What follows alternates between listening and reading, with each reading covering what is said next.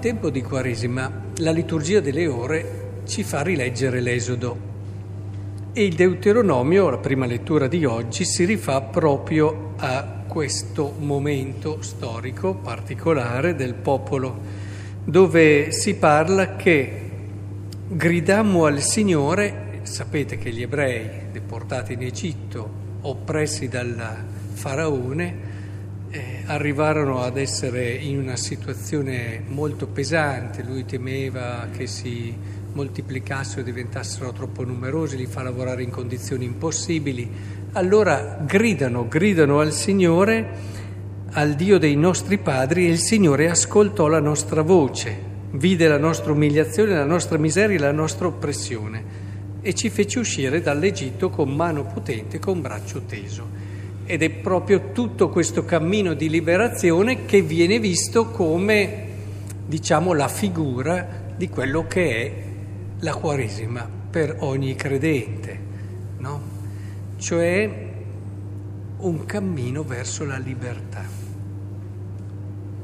Ora, penso che sia importantissimo che comprendiamo che se vogliamo vivere bene la Quaresima, se volete fare dei fioretti fateli, ma non sono quelli che vi cambieranno la vita e soprattutto non vi convertiranno.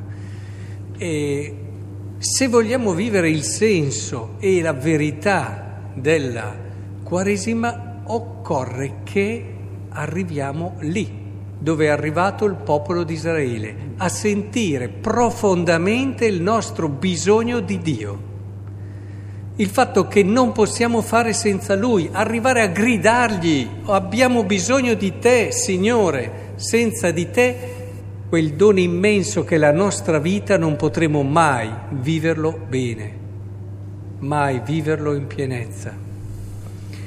Ecco, se entriamo in questa prospettiva, se ci sentiamo davvero piccoli, poveri, bisognosi di Dio, forse riusciremo a vivere questo percorso di liberazione. Percorso di liberazione che il Vangelo di oggi eh, in un qualche modo ci dice essere guidato da alcuni riferimenti importanti. Provate a pensare, siamo lì, abbiamo bisogno di Dio, gli dobbiamo chiedere, Signore, facci essere felici, perché desiderate no, essere felici. Eh no, perché un cuore che non desidera più essere felice è un problema. Quindi sentire il bisogno e avere un grande desiderio di felicità. Credo che queste siano due cose essenziali se vogliamo, se vogliamo convertirci. Perché sapete, a volte è facile rassegnarsi.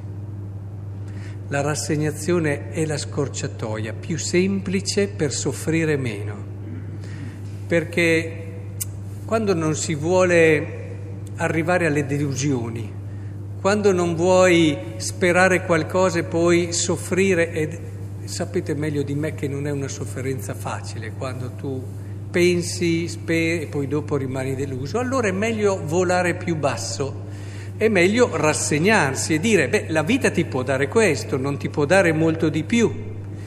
Ecco, è importante invece che noi manteniamo la freschezza del cuore di un giovane che ancora magari non ha avuto certi tipi di ferite, di delusioni, allora continua e desidera ancora qualcosa di grande di meglio. Mettete tra parentesi che forse i giovani d'oggi non sono più tutti così. A volte i giovani dalle passioni tristi, come li chiamano alcuni psicologi, eh, che non aspettano neanche più qualcosa di bello, ma sono chiusi in una... Eh, sono, sono più di quanti crediamo. Però manteniamo quello che è il senso del giovane, del cuore sano giovane. Allora, con queste due cose forse la Quaresima la riusciamo davvero a fare bene. Intanto, se vogliamo davvero allora essere felici, chiediamo a Dio, dacci una mano, aiutaci, non voglio rassegnarmi a vivere questa vita tirando avanti, come dicono molto, come va? Tiro avanti, come va? Sopravvivo. No, toglietele queste cose, se no non vivrete una bella quaresima. E il Vangelo ci dice, beh, allora, se vuoi essere felice, non fermarti ai bisogni primari Alcune persone pensano che quando hai la pancia piena, quando ti appaghi in quelli che sono certi tuoi bisogni, piaceri, sei a posto, sei felice. Per alcuni la felicità è questa. No, il Vangelo ci dice no, non di solo pane vivrà l'uomo. L'uomo è molto di più, sei molto di più di questi bisogni eh, sei molto di più dell'appagamento immediato di certe cose. Se vuoi davvero essere felice, vai oltre, ascolta di più il tuo cuore e troverai un'apertura maggiore. Ma allora ci sono poi altre cose anche più raffinate, se volete, e nella seconda tentazione si prendono tantissime cose si prende quelli che pensano di essere felici perché hanno un po' di potere. O non intendete, non intendete i poteri politici o quello che sono, o sovrani. I poteri, i poteri di avere il proprio spazio in quella associazione, in quella società eh, in quella scuola, in quell'ambiente di lavoro, in, anche in famiglia a volte. Io ho il mio spazio, io ho il mio potere e così sono felice. Oppure quelli che parla anche di gloria questa tentazione, quelli che pensano di essere felici perché eh, insomma tutti parlano di loro, sono, ne parlano bene, hanno, si sono fatti un nome, hanno costruito qualcosa che in un qualche modo ha, tanto che ci stanno malissimo quando la gente non parla più così bene di loro, come quelli del potere ci stanno malissimo quando ti spostano e ti tolgono da quel tuo piccolo potere che ti eri creato e ti eri fatto e sul quale ti eri appoggiato. E poi dopo ci possono essere altri aspetti, qui si parla anche ti darò tutto, no? Quindi quelli che dicono quando io ho un sacco di beni, quando io ho tutte le mie cose, adesso arriverà pure una crisi economica a causa della guerra, ma io insomma le mie cose da una parte ce le ho e quindi penso di rimanere tranquillo. E quelli che pensano che sì, mi posso togliere anche qualche voglia, posso insomma vivere in serenità, ecco il Vangelo dice no, ancora no, non sarai felice con queste cose. Sono tutte tentazioni, no? Stiamo parlando del Vangelo delle tentazioni. Ora, c'è poi la terza, che è un po' più fine. Quelli che allora dicono, beh, vabbè, allora io la mia felicità la appoggio su Dio e, e sono certo che Dio non mi abbandonerà e mi farà tutto quello di cui ho bisogno. E quindi sono felice perché so che Dio provvederà a tutto fine è questa? No, perché sembra anche profondamente spirituale. Dici, ma questo è bravo, questa è una grande fede. Mm. Gesù risponde giustamente, ok, ma guarda che Dio non è mica un tappabuchi, cioè quello che è la tua responsabilità non viene mica meno nella fede. Eh, eh, buttati giù poi ci pensi, no, non tentare il Signore Dio tuo, non pensare che faccia tutto Lui. Lui farà nel momento in cui tu hai fatto tutto quello che potevi, dopo che tu con senso di responsabilità hai vissuto ogni situazione della tua vita. Questa volta, questa tentazione è quella che ricordava quelli che eh, in nome della fede non si vaccinavano, no? E ne sono stati, perché soprattutto gruppi religiosi forti, dove si prega molto, proprio dicevano no, no noi non ci vacciniamo. E, e noi dicevo, ma state attenti, ho qualche perplessità, perché questa tentazione è molto chiara. Come la grazia suppone la natura, non la elimina, ma la perfeziona, così la fede suppone la responsabilità, non la elimina, la perfeziona. Stiamo attenti, perché un cristiano che salta la responsabilità in nome della fede mi lascia molto perplesso. Se poi dopo invece fa passare per virtù, perché sono molto bravi certi credenti a far passare per virtù quello che vogliono fare. È, è, è, è brave, sono, è un'arte anche questa, oppure hanno determinati timori e paure e le vestono in modo che diventano virtù.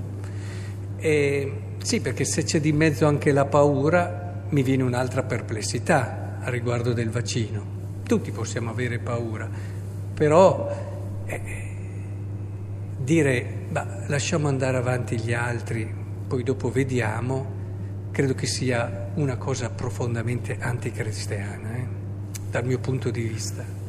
Quindi, in nome o della fede o in nome di certe paure, eh, rimanevo sempre molto perplesso, molto perplesso. Ma perché il cristiano è il primo ad essere responsabile, come ci ha ricordato anche il Papa, come gesto d'amore. Il cristiano non pensa di capire più di tutti, perché sì, queste realtà spesso pensavano di capire più del Papa, ci sono quelli che pensano di capire più del Papa, di capire più di tutta la Chiesa, di capire... Loro capiscono tutto, e anche su questo, dal punto di vista cristiano, ho qualche perplessità. Mettiamoci allora in quello che è uno stile semplice. Questa ultima tentazione per me è sottile perché viene un po' a colpire le tentazioni proprio nostre, quelle altre, quelle altre le possono avere anche tante altre persone. Eh, ma questa qui è propria di noi credenti, di come possiamo a volte trasformare la fede in qualcosa che con la fede non ha niente a che fare o ne ha poco. Ecco, in questo senso questa autenticità fondata sulla semplicità e sull'umiltà credo che siano le vie giuste per arrivare ad essere felici. Quindi la Quaresima io mi auguro davvero che la possiamo vivere bene, però ricordate questi due aspetti fondamentali. Il primo, quello di sentirsi bisognosi, profondamente bisognosi della salvezza di Dio e non normalizzare la propria vita, vabbè va bene così, andiamo avanti così. E qui si collega al secondo, non spegnete il vostro cuore. Un cristiano non è uno che rispetto agli altri, proprio perché cristiano, rinuncia a tante cose. Il cristiano è la persona che più di tutti gli altri non si rassegnerà mai a non essere pienamente felice. Questo è il credente. Il credente deve essere visto dagli altri come uno che non si rassegnerà mai e non c'è situazione nella quale lui non voglia provare con l'aiuto di Dio a dare un senso e un significato. Ecco, con questo spirito io sono sicuro che la Quaresima sarà molto feconda perché davvero Dio, se trova un cuore così, vi illuminerà, vi guiderà, vi farà capire le cose di cui più avete bisogno, vi accompagnerà per mano, vi rialzerà quando cadete. Guardate, è molto peggio questo spirito di uno che non ha questa tensione rispetto alla caduta, perché chi cade si rialza, ma chi non ha questo spirito, capite? Ecco, mi raccomando, manteniamo vivo il nostro cuore e saremo un segno di gioia per tutto il mondo.